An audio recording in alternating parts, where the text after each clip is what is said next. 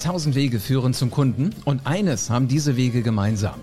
Du brauchst die passenden Worte, wenn es drauf ankommt und wenn du Kunden begeistern willst.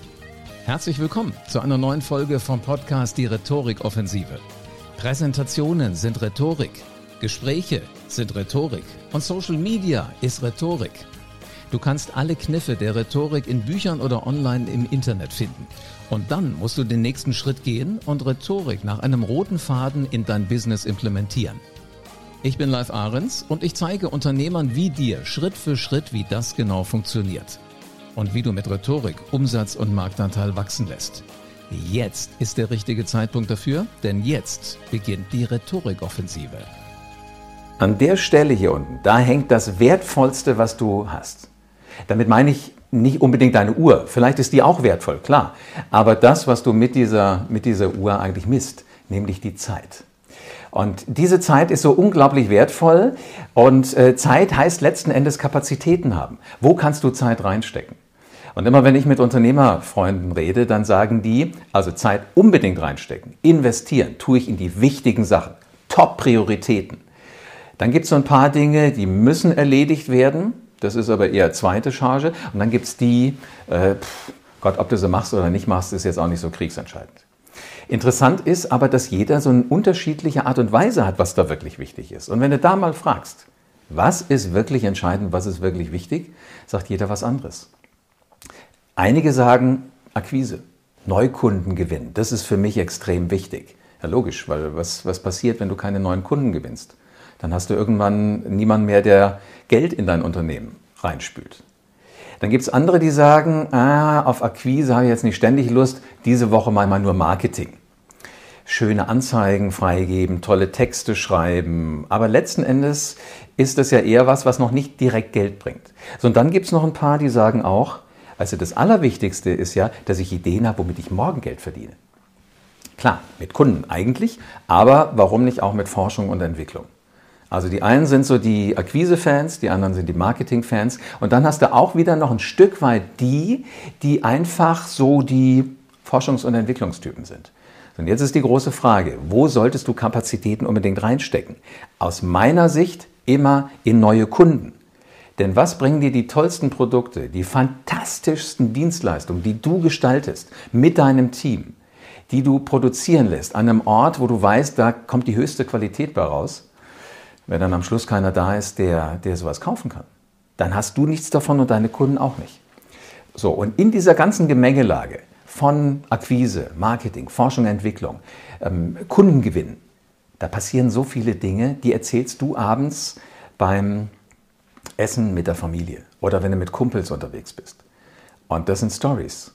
So, und deswegen verstehe ich es nicht, warum viele immer sagen, für Storytelling habe ich keine Kapazitäten frei. Die Stories passieren automatisch, die musst du nicht planen.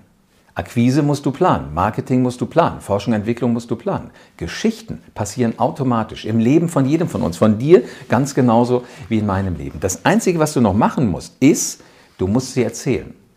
Und glaube mir, was richtig unangenehm wird, ist, wenn deine Wettbewerber Storytelling entdecken. Und wenn die dann so richtig durch die Decke schießen und du auf einmal immer hörst Geschichten von dem und dem Unternehmen, wo du aber leider nicht mit dabei bist, weil du bist der Konkurrent von dem Unternehmen, wo jetzt auf einmal alle kaufen. Und das eventuell nur, weil es denen gelingt, gescheite Geschichten zu erzählen. Also du solltest Kapazitäten immer so einsetzen, dass du definitiv die Nummer eins bist. Und diejenigen, die ich in meiner Radiozeit immer als Gäste im Studio hatte, ob das Top-Unternehmer waren, ob das Spitzenpolitiker waren, ob das die Rockstars waren, die in den Charts ganz oben waren. Also da, wo wirklich Macht eine Rolle spielt, wo sie wirklich auch Dinge bewegen können, wo sie Märkte bewegen können, wo sie Länder bewegen können, wo sie Charts bewegen können. Das sind die Menschen, die immer brillante Storyteller waren.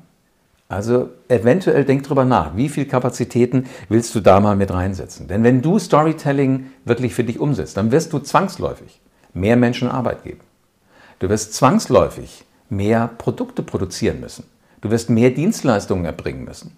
Dafür brauchst du wieder ein Team. Also das Ganze wird immer größer, wird immer besser ineinander fassen. Und das, was ja nachher letzten Endes übrig bleibt, das, was wir ja beide machen, warum wir das tun, was wir tun als Unternehmer, ist, wir wollen Gewinn machen.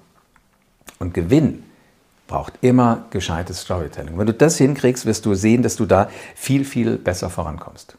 Es gibt ein paar Menschen, die können das wirklich brillant. Ähm, Steve Jobs zum Beispiel ist aus der Unternehmerwelt, wenn du die Tech-Szene siehst, der Storyteller schlechthin. Der wird von allen immer wieder erwähnt. Der hat es geschafft, mit Geschichten Menschen so zu bewegen, dass sie Produkte gekauft haben, die qualitativ hochwertig sind, aber auch Produkte, die schon ordentlich ihren Preis haben. Und das hat er nur damit geschafft, weil er wusste, wie Storytelling funktioniert. Vielleicht hat er hier und da mal ein bisschen arg auf den, auf den Tisch gehauen. Aber letzten Endes ist es richtig. Weil schau dir ein anderes Beispiel an aus Amerika. Ähm, Donald Trump. Ist er der beste Politiker? War der der beste Präsident, den dieses Land jemals hatte? Würde ich so mal Zweifel anmelden wollen. Aber definitiv das, was er konnte, war mit einfachen Geschichten Menschen faszinieren. Und er hat sogar seine Geschichte in einen Satz verdichtet. Das war sein Wahlkampfslogan. Make America Great Again. Und jeder Bürger, der ihn gewählt hat, hat diesen Satz genommen hat die Geschichte für sich weitergesponnen. Make America Great Again. Das Land wird wieder groß. Es wird uns gut gehen. Wir werden reich. Wir werden einfach ein schönes Leben haben. Das hat er clever gemacht. So, und äh, ist ja damit auch ins Weiße Haus gekommen. Also so diese Lautsprechertypen, die sich immer auf die Brust trommeln vor Freude, weil sie sich selber so toll finden, das sind die eventuell, wo du sagst, naja, kann man machen, muss man aber nicht.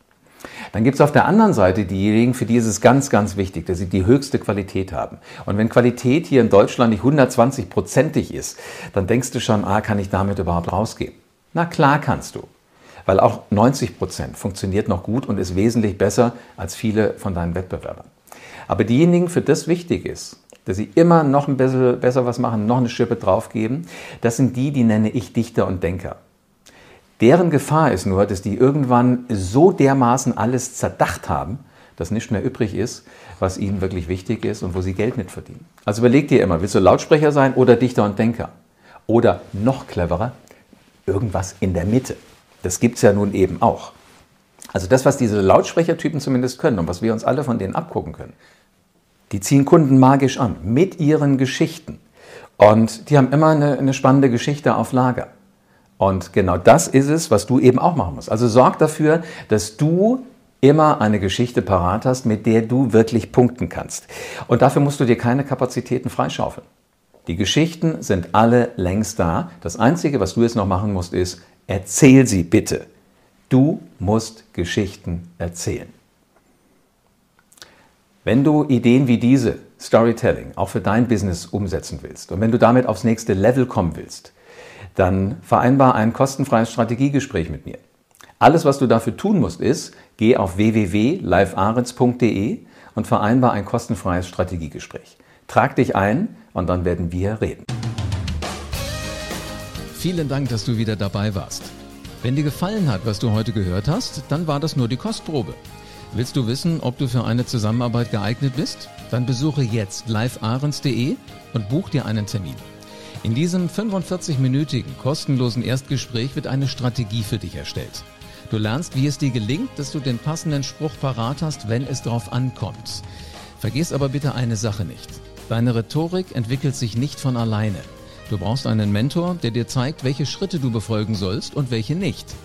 Ich habe Menschen aus Wirtschaft, aus Politik und aus Entertainment dabei geholfen, ihre Rhetorik für das Business fit zu machen.